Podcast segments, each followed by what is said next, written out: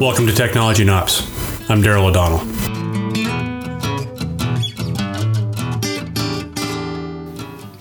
Hey, how you doing? This is Darrell O'Donnell from Technology and Ops. Just want to give you a quick briefing here on what the cloud means, especially for senior leaders. Senior leaders being the chiefs, deputy chiefs, assistant chiefs, relatively senior people uh, in the services, in the first responder services, and emergency management and security organizations. Big trend right now is the cloud.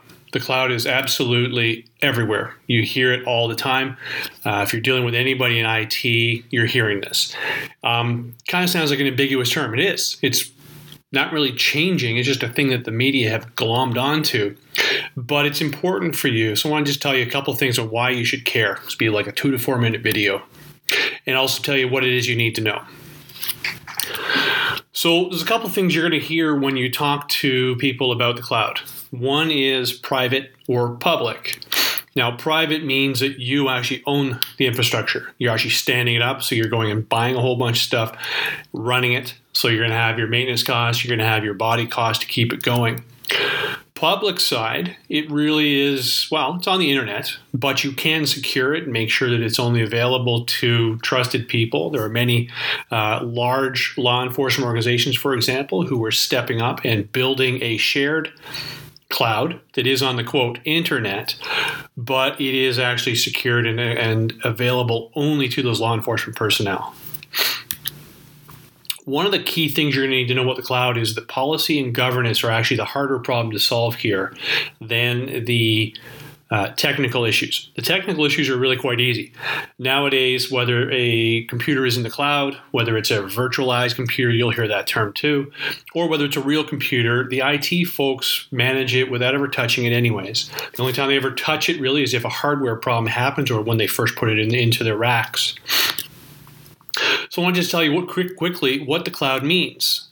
So really, at that using the cloud, uh, computers and networking really becomes a lot cheaper. It's way faster. You can ramp things up like almost instantaneously. Like click a button, bam, you have a server in hand. It's also way more flexible. So if you have to search to do something, if your development team needs to transition something, they just basically click a couple buttons, do the transition, and shut down that transition machine. Makes it really easy for your technical people to respond.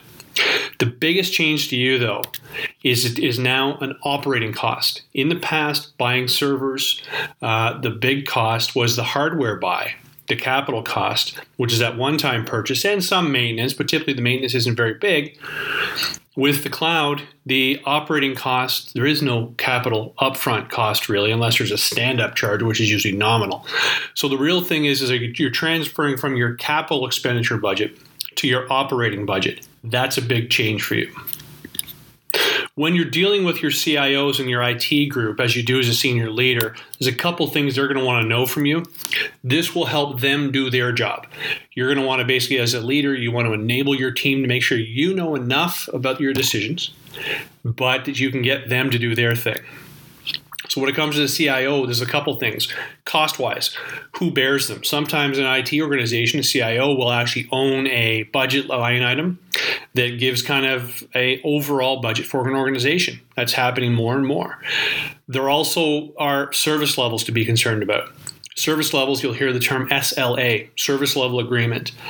That basically means how often or how much time do you want them to spend on keeping it on? Uh, you'll hear five nines is a massive um, high availability. We're talking telco grade. This is your telephone, not your cellular telephone, but your home, your landline.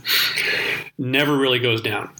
But five nines is very expensive. A service level of five nines means that they really can't have any downtime. It's 24 7 if you can take your needs and push it down to a three nines, 99.9 or a little bit less, and understand that if things do go down, you have to respond and be able to uh, get things going.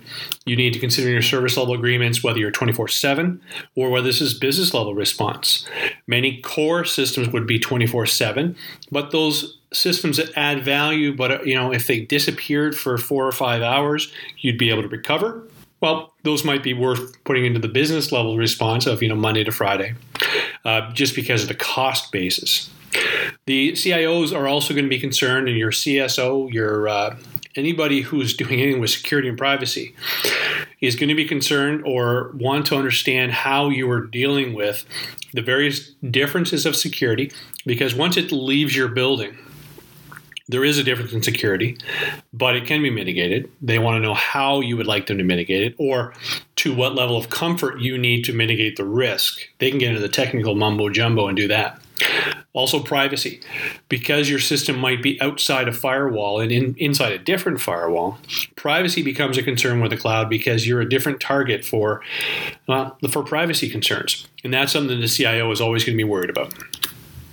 So I'm hoping this helps, get you kind of spun up on what the topics are of the day and those key issues and how you can deal with a few different things. If you want to follow me on Twitter, I've also got a regular free webinar for senior leaders, uh, your operators, as well as your tech teams. Try to get those groups working together a bit better because what I find, and I've done too many projects where the business needs are clear, the technical team thinks they understand the business needs, but there's no proper linkage between the two, and the projects end up failing. Uh, my clients get me to do forensic audits all the time, and I see this far too often. So, it's free web- webinar available for you.